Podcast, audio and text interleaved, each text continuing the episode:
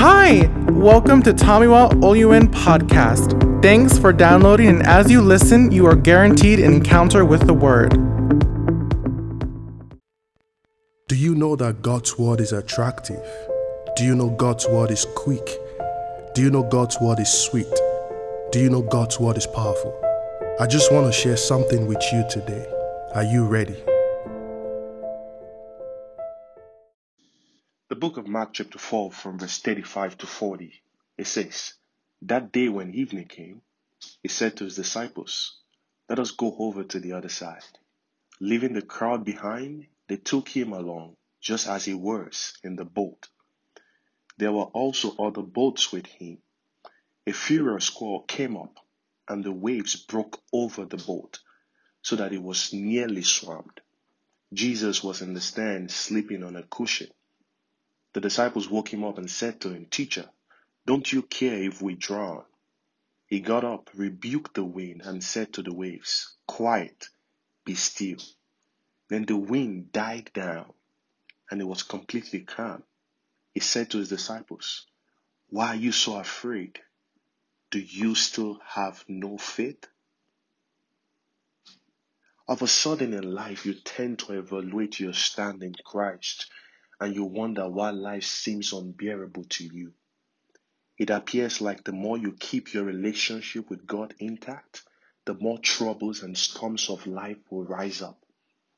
Everything appears dark and confusing to you, and you question, Am I forsaken? Or why am I forsaken? Beloved, considering the fact that you are saved, the devil can no longer dictate the affairs of your life. Jesus told the disciples, Let us go to the other side because he saw a good opportunity to see how the disciples would run their faith in the midst of the storm. Jesus saw the storms ahead. That's why he went to sleep immediately he got into the boat. Many believers today are like the disciples. You're afraid, you're confused, confused about life in the midst of the storm. Listen, Stop looking for Jesus outside the storm of your life. Have you forgotten that He lives in you? That means He's in the storm with you. He wants you to speak to the storm. He wants you to put your faith to work. All that Jesus did was speak to the wind. He rebuked the waves and it was still. Stop prolonging your storm. Don't prolong your storm. Speak to it now and it will obey you. And dear Lord Jesus, I pray for you that is listening right now, that an end comes to every storms of life that you're passing through. And you're empowered.